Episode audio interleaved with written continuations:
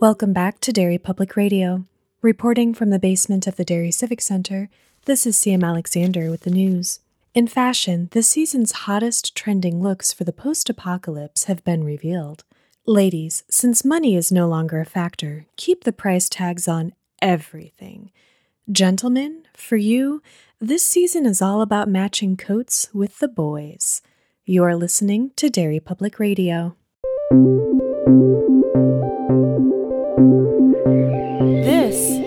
Is Derry Public Radio.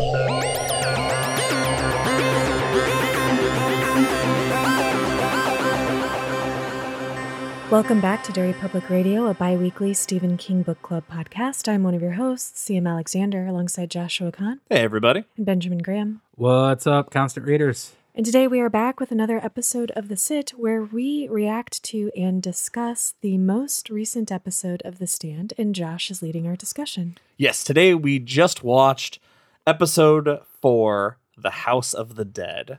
I am shocked that I am excited that we opened this episode with the committee meeting. Just what is your guys' first impression of the committee meeting? Way more exciting than in the book in the original miniseries.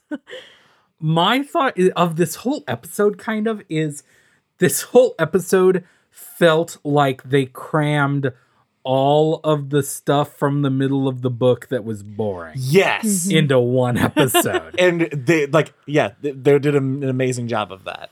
Yeah, but it still made most of the episode kind of boring for me. uh, I mean, yeah, I, I liked having it broken up and like simplified, having less bickering over the philosophy of leadership. Yeah. But it was still just a lot of people sitting around and talking, and also at the expense of the cooler parts of the episode, which I wish wish there would have been more of Yeah. the flashbacks. the finally meet getting more of Nick and Tom on the road meeting Julie Lawry. The shootout where we finally meet Dana Jurgens.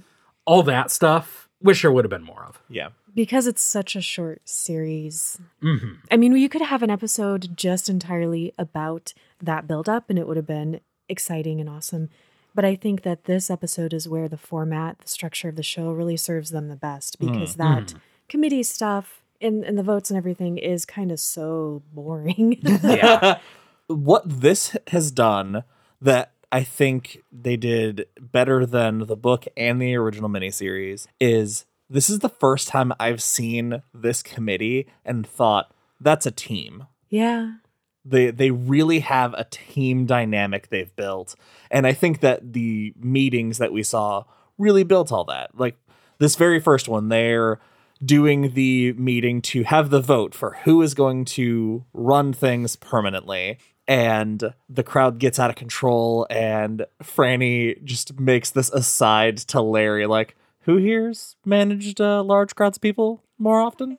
And he's just like, ah, fuck it. And he gets up and he handles it like a champ and then doesn't overstay when he's gotten the crowd under control, passes it back to Sue. And it just, it didn't need an elaborate plan. It just naturally, the team fell into it. And I thought that was rad. That Larry handed that guy his ass in the classiest way. Yeah. You can do that. And it was perfect. I guess I'm going to be the the naysayer for this whole episode. I did like Yeah. the episode, by the way. but my my one problem though I wanted to point out was this is also the scene where it transitions into the vote for leadership. Mm-hmm. Except it doesn't really. It's just suddenly they're like, "Is there anything else?" And Harold stands up and does the almost word for word. Mm-hmm. I say we bring on the ad hoc committee in toto to lead.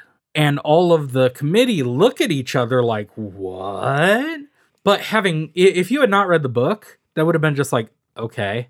You don't get the power dynamic of, well, everyone was kind of afraid Harold would stand up and what he would do. yeah. You don't get mm-hmm. that. There, there's nothing about Harold feeling left out because he feels he should have been on the committee. You, we get that Harold is turning bad and there's something wrong with him, but his whole like his journal, his rambling manifesto we don't get. Like his whole motivation seems to be Stu moved in on Fred, which, to be Yeah. fair, most of it is, but Right.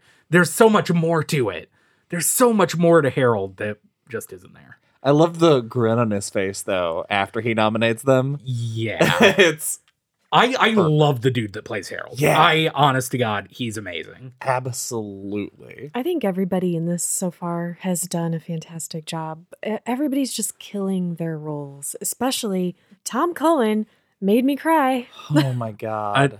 Tom, I I turned. Yeah, Tom Cullen's Yeah. good. It's he's also a good actor. I've loved I love him in everything Mhm. I've seen him in. If you haven't watched Justified, like Oh. go watch Justified Yeah. season two. He's amazing. After the meeting, we have the wonderful seduction that we all loved when it happened in the book. I was worried about this. Yeah. Because I love Shawnee Smith so much. she is the perfect Julie. She's That- Wait, no, no, the oh. Nadine. Oh, oh my God, no. I blacked that out because no, oh, I take back what I said. I did not love this scene so much. It is disgusting. So, something that's interesting that uh, we get in this episode, we get the uh, Nadine and Harold, and then later we get Nick and Julie Lawry. And I made the same note without realizing that they both happened in this episode. Thinking back to when we talked about this initially, that both Harold and Julie are children. Yeah. Harold's what, 17 and Julie's 16. in the book, In the book. I Yeah, I don't sure. feel like Julie Lawry is Yeah. much older. Yeah, they well, I'm I'm sure To- they did to be fair. Yeah, yeah, but I, it just it clicked that uh, I remember that being the thing that was so off-putting about both of those scenes. And it's funny that they just happened to be in the same episode of the remake. But the uh, the seduction scene with Nadine, I th- really kind of liked it. It was well done. very well done because the actors put across it, it came across as gross as it is. Yes. Like Uh-huh. they did not try to make it sexy. No, they didn't try to feed it to us like it was okay and we should be like, ooh, what's happening?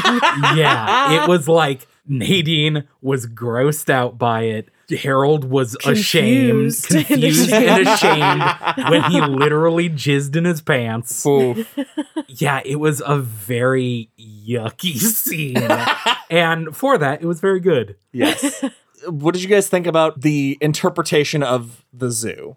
I know I'm kind of jumping all over the place, but as instead of a group of people with a bunch of female slaves, uh, it's just one dude in a semi who has set up this trap to get people who are You coming by. I have to admit something here. Yeah. You've referenced the zoo a number of times Yeah. during the sit. Mhm. And it's been a while. And I couldn't remember quite what you were talking about because I'm like, the stand, okay. they're- Did they go to the zoo? in New York when they? Did they like free animals or no, don't but that'd be an awesome zoo. scene. The- and be a I, great I told myself this lie where Larry and Rita freed some zoo animals. and so when you brought it up just now, I was like, oh, I was oh. wrong. What's he talking about? You meant the human zoo of, of raped and drugged women. Yeah. I liked mine better. it was kinder, gentler. It was a better world. Yeah, this scene also very unpleasant, very uncomfortable, intense. This scene was so uncomfortable, intense. It was so powerful that afterwards I I lost track of the episode because I was still living in it and like kind of replaying it and just recovering from it. That I missed part of the back and forth between Stu and Franny later. Mm-hmm. And yeah, we oh god, Harold and Franny, after Harold makes a, a move, which okay, guys, ask for permission. Seriously. You want to kiss a lady? Super. Ask for permission. It's hot when you ask for permission. So Consent he, is sexy. consent is sexy. Yeah. T-shirt. Yeah. So he he goes in for with the, uh, Stephen King's face on it. Stephen And King's know, face. I think Consent Harold. sexy. So we're also doing Christine at the same time, and I think Harold should have maybe tried like the Dennis move, the one kiss, two kiss, three kiss, you're in. but he didn't. Uh, and of course, Fran rejects him. And they, the next morning, are driving, and there's a semi in the middle of the road. And he's like, Oh, some douchebag left this here. And we see the driver you know, dead in the front seat, except he's not dead. He opens his eyes, pulls a gun, and and here we have our uh our tragic I think it was sex slavering. I think it was so much more powerful to make it a one on one Mhm. as opposed to the the wild shootout in the book is awesome, but it's so much more personal. it, it works in the book because it's a book Mhm. and it has that speed of yeah. oh shit things went south so fast but this being a different medium it makes sense to to stretch it out and make it more of a character moment of harold being browbeaten and humiliated I felt by bad this for dude him. oh absolutely it was so tragic. I mean, he's just a kid. yeah, this guy, this awful piece of shit, gives this speech of how, like, you know, now it's the strong eat the weak and I can take whatever you want. But I'm gonna give you a chance. If you can beat me, you get the the pride, he calls Yeah. it. Gross.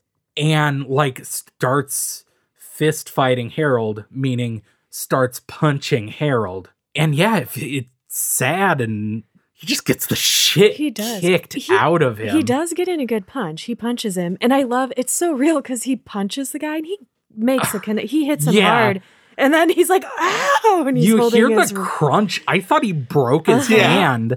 But, what I loved the most is he so he pulls his other trophy women out. And during the meeting at the beginning, they were showing close ups of people in the crowd, and they showed a close up of somebody, and I'm like, who is this person? We haven't seen this person yet. And then at this point, as he lines them all up, that girl was in the middle, and I was just I just said out loud, I hope that's Dana Jurgens. And it is. Uh, The this part because I didn't notice that she was in the the beginning of the episode. So she's there's a- Fran and these two other women, and I'm also like, I hope one of them is Dana Jurgens because she's like one of the mm-hmm. coolest characters Absolutely. in the book. But I didn't know which one. yeah, And so when they're like looking over at this big rusty pipe that's over on the side, I'm like, okay, which one of them is going to be Dana Jurgens and which one's going to be the other one that's like all like comatose Yeah. mostly? And it turns out it's just Dana Jurgens. Ugh. Because that woman gets surprise shot in the face. yeah. That was wild. But yeah, she bashes his head in and it's glorious. I'm really glad she got the kill as opposed to any of the guys with guns. I thought she was going to go for a little more bashing, Mm-hmm. but I am okay that she stopped.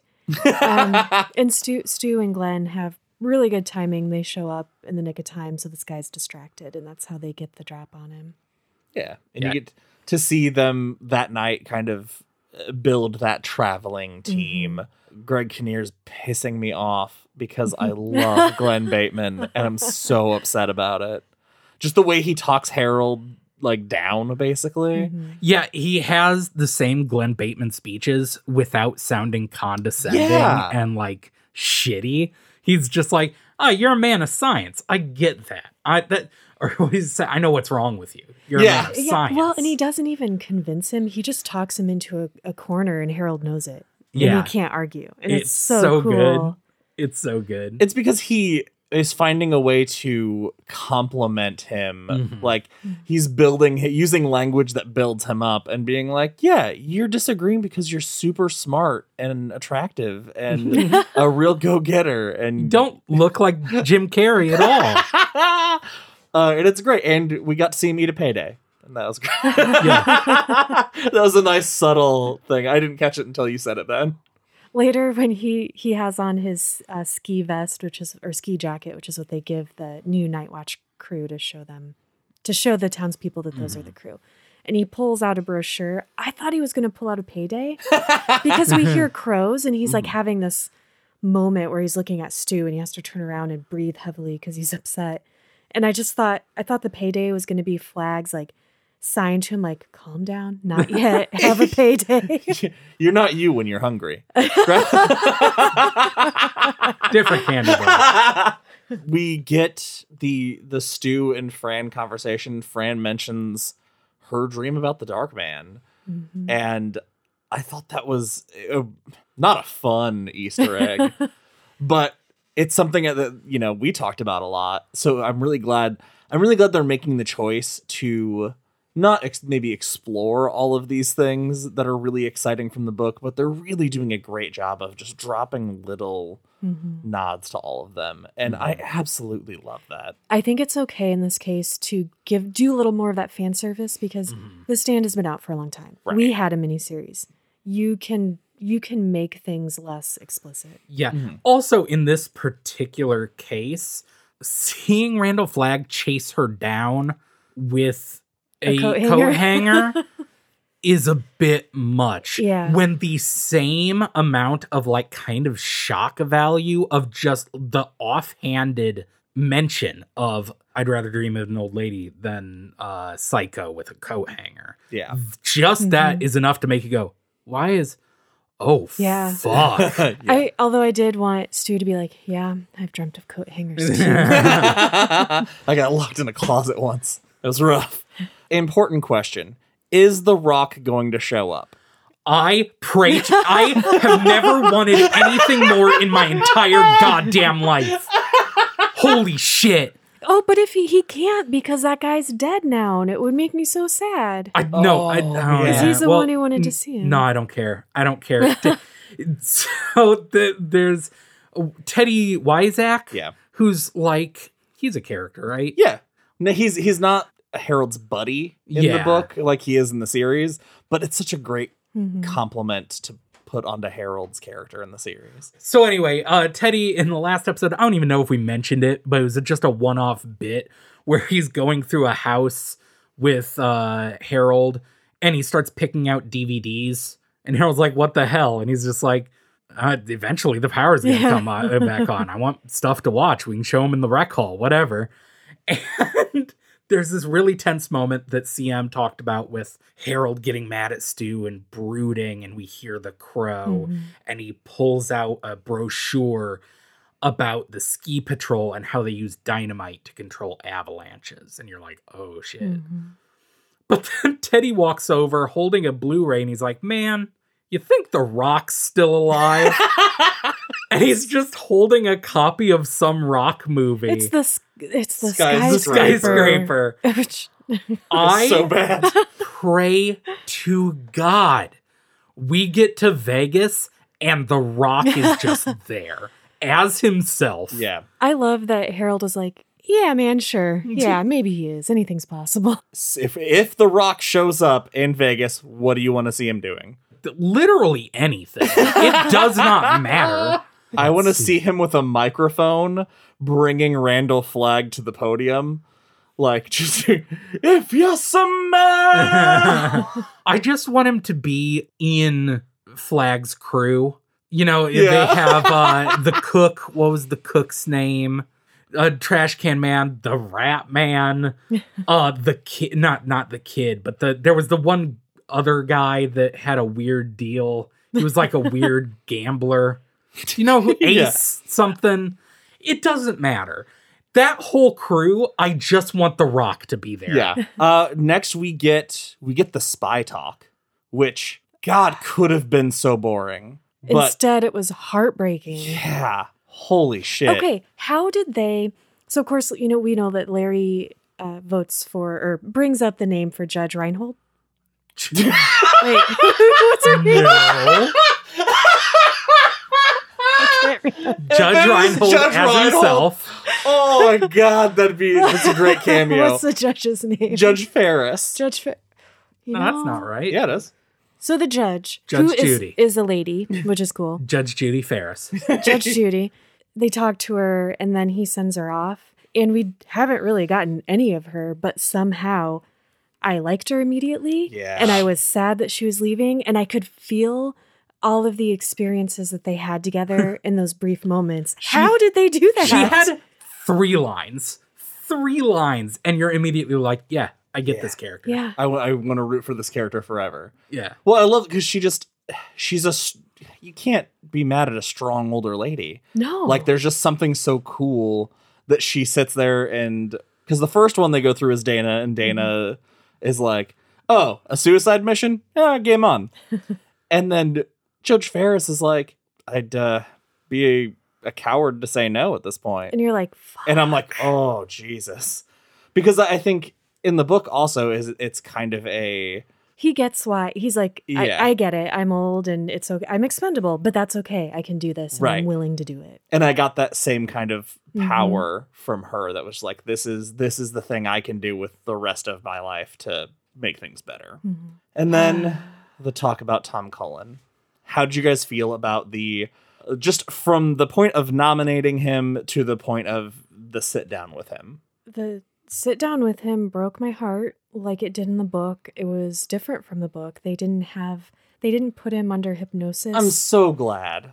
it it was it, and that was a powerful scene in the book. Yeah not translating probably as well into the show. And actually we've seen it translated mm. into the show in the original.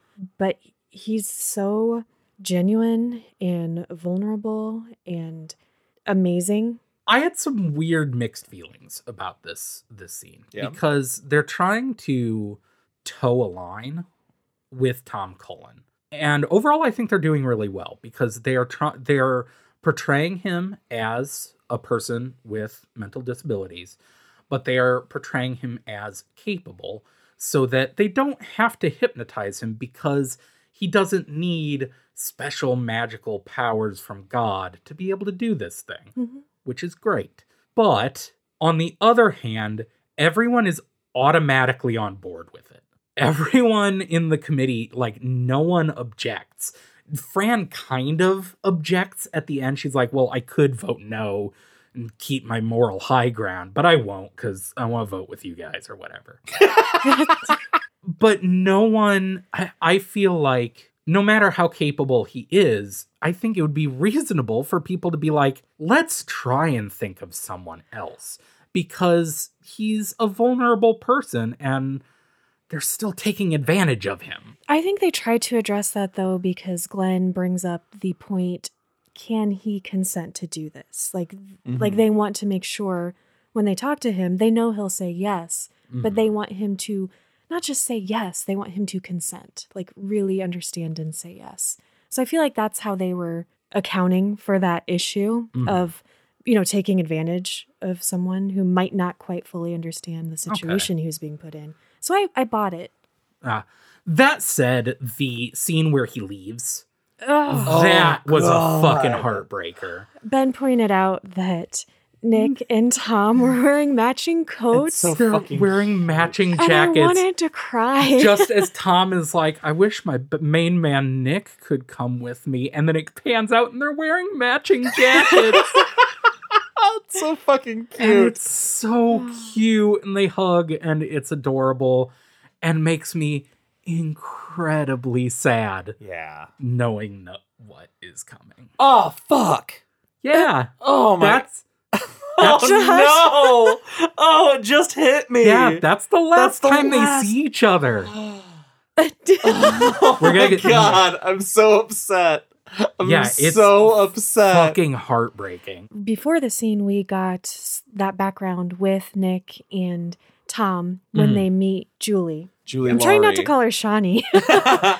and just being a class A bitch. Oh yeah, horrible. Just anyway, she sucks real Mm. hard. The actress is doing a great job. Yeah. because you hate her and you're supposed to.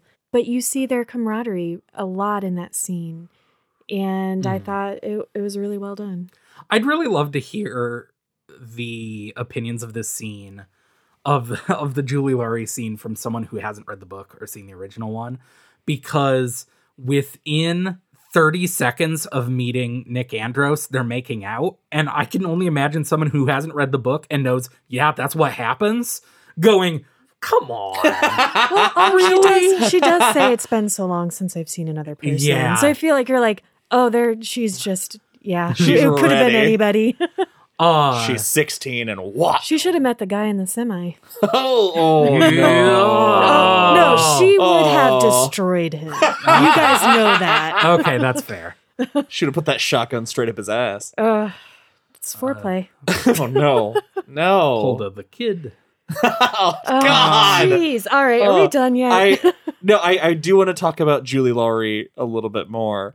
Okay, it's it's delicate, but it happens in all the original series, the book, and now the demonstration of her being so fucking mean. An ignorant bitch. yeah. Who- Oh, yeah. She's just she says shitty things Mhm. and they have done a lot of good changing the language used in the book and in the miniseries like they because everything is being so updated Mhm. how did you guys think about how they handle it because this is a it's a very delicate scene to make her she has to be mean enough that you immediately hate her but obviously they they don't want to cross that line back how No, do you feel like they handled it Pulls out several slurs. oh, oh she sure does I don't think they told the line. I think they went for it. Yeah. They let her be insulting and ignorant and just rude and horrible. And they showed Nick's disgust with her that the audience feels. Mm-hmm. Well, they should feel. If you don't feel that, go fuck yourself Yeah. Right. sincerely. yeah And then Tom got very upset because Tom is living in a world where people are, in general, a little more understanding mm-hmm. of people who aren't just like them. And so here they haven't seen anybody for so long, and they meet someone who could be that bridge of communication between them. And she kind of does that for a minute, although still like an asshole. And she does give him his uh, Nick's name yeah, and then The he's like, Nixter. Nixter. It was so yeah, you see Tom reacting to that, and that's heartbreaking too because he understands that she is being insulting. And I, th- I thought, uh, I hate to see that, but that still happens, and we need to see that. Just like racism still happens, like it's still a problem. We can't just hide from it. I really loved that because again, because they're giving Tom a little more agency uh, in this. She she calls him a name, and he physically reacts as though he's being slapped, which is heartbreaking. But then he follows it up with the the lady who taught him his whole speech that he runs. I forgot her name, but he says uh, she says that labels are just limitations. Yeah. And I was like, fuck yeah, Tom. I got really excited Mm-hmm. about that. But it also made me even more sad at her being so mean because it just shows how much more he understands. Yes. And then when she apologizes and he turns around, and you can tell that he probably would have given her a second chance. Mm-hmm. Not because he doesn't understand, but because he has a big heart. Right. And then Nick was like, hell no, we are leaving. And then she sh- tries to shoot them with a shotgun, and it's it's great. Which leads us to our, I think, our final thing we'll be speaking about. Second to last. Second to last, Stephen. Oh yeah, that's right. The um, Stephen King's cameo. Yeah.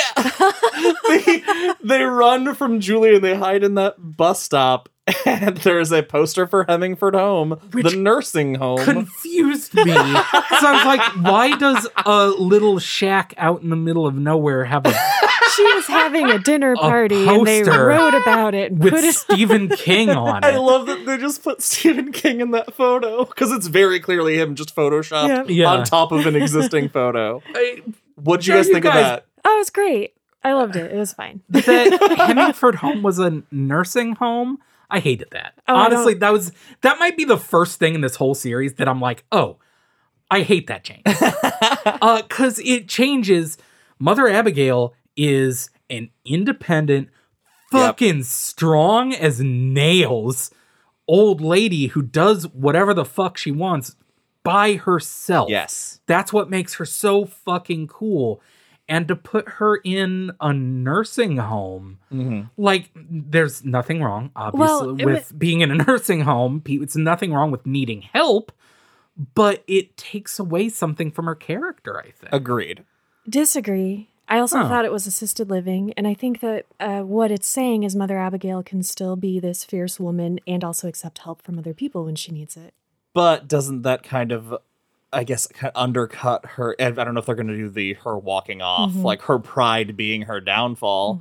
Like the asking for help is kind of taking, is, is keeping your pride in check. I don't think so because I think sh- this is uh, something new. You know, God talking to her like Mm-hmm. this and leading her through this, and I think it's okay for her to to get a big head about it and and have this flaw. Like it doesn't have to be a flaw that she's always had because this is a, an entirely new situation Sure. that does not normally happen. So I didn't.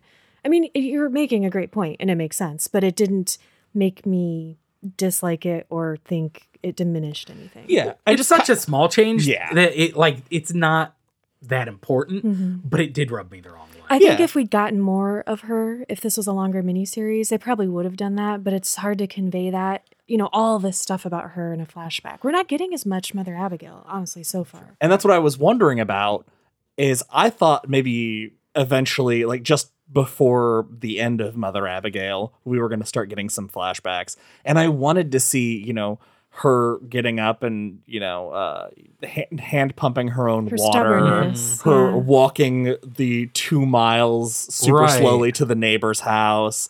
Like I wanted to see some of that in Mhm. her and by this move it's it's just a definitive we're just not going to get that Yeah. and that's fine like i said it's a small detail but i There's I some disappointment that th- that means we're not going to see those Right. character traits that kind of make her who she is. and the last thing that we're gonna leave on is the the ski resort Ugh. uh as we mentioned the the plan when nadine comes to harold and then harold comes to nadine heyo Ugh. is that she's gonna do whatever he wants until he kills everybody and they can leave and go be with the dark man he needs to come up with the plan so he finds out that they use explosives to correct avalanches and essentially with these explosives set the air on fire Uh, That's a real like controlled avalanches. Yeah. Ah, so that the avalanche okay. doesn't happen while people are skiing. God, okay i miss i was like i did not follow that thread exactly i just knew there were explosives And it set the air on fire. and it set the air on fire. And the day they turn the power on, Harold and Nadine go up and they break into a container, start unloading dynamite. The power comes on. Everyone back in Boulder is super excited. Larry's playing the Star Spangled Banner like he just learned how to use a guitar. He's concentrating so, so I hard. wonder. I wonder if that actor, you know, got the role but didn't play an instrument and has been re- just really jamming, just trying to get Just it ready for this scene. And Working it. Kudos to him.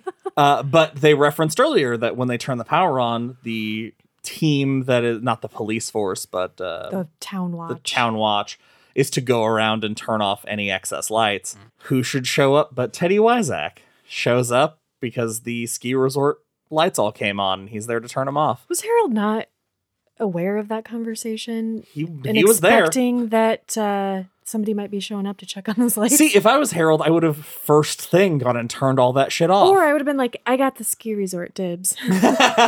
Yeah, it that's another thing of Harold the the I'm smarter than everyone Yeah. Harold isn't really. it's just weird creepy Harold. yeah, because Teddy shows up and Nadine's got this cart full of explosives, and he's like, "Oh, hey, you know what you doing? What's up? Is you got that school supplies? at the at the ski resort? It's so fine." great. He's like, let me help you with that. And she looks, she's doing a great job looking like, oh shit, oh shit, oh shit. And then Harold comes up and he's like, oh shit, oh shit, oh shit. And we all thought that Harold was going to kill Teddy.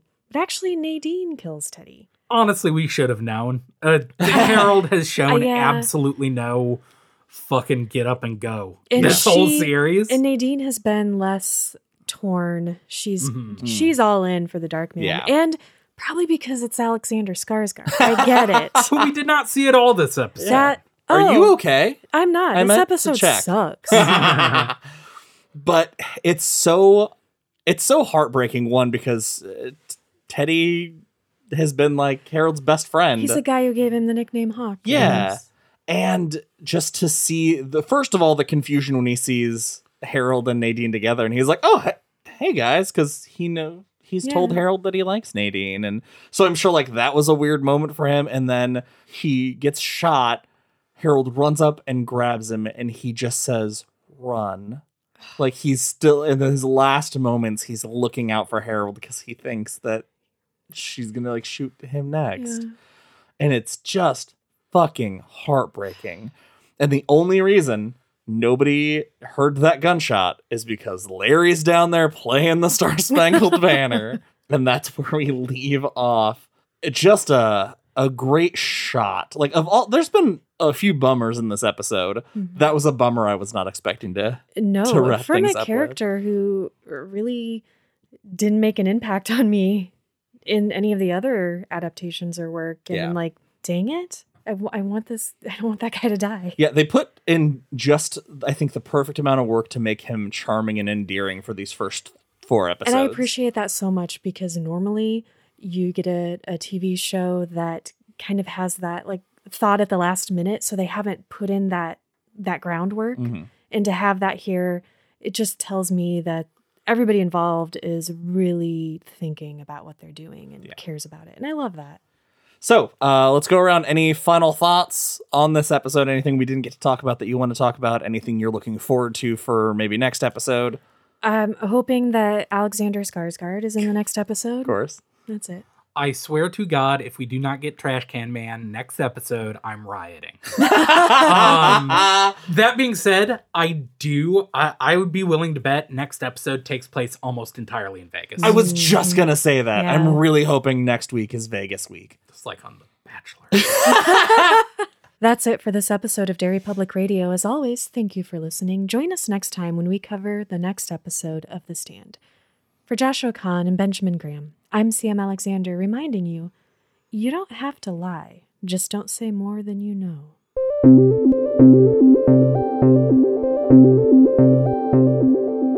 Hey everyone, CM Alexander here. Thank you for listening to the fourth episode of The Sit. We hope you're enjoying this new format for this new mini series. I'm sorry I don't have any outtakes or behind the scenes stuff for you guys this time. I'll just ask that you check us out on social media. If you haven't already done so, you can find us at Derry Public Radio, or you can send us an email at derrypublicradio at gmail.com. As always, we have the website constantreaders.org for everything Stephen King and Stephen King adjacent. And if you're looking for more perks and bonus episodes and merch, please check out our Patreon, patreon.com slash derrypublicradio. That's all for now, listeners. Goodbye.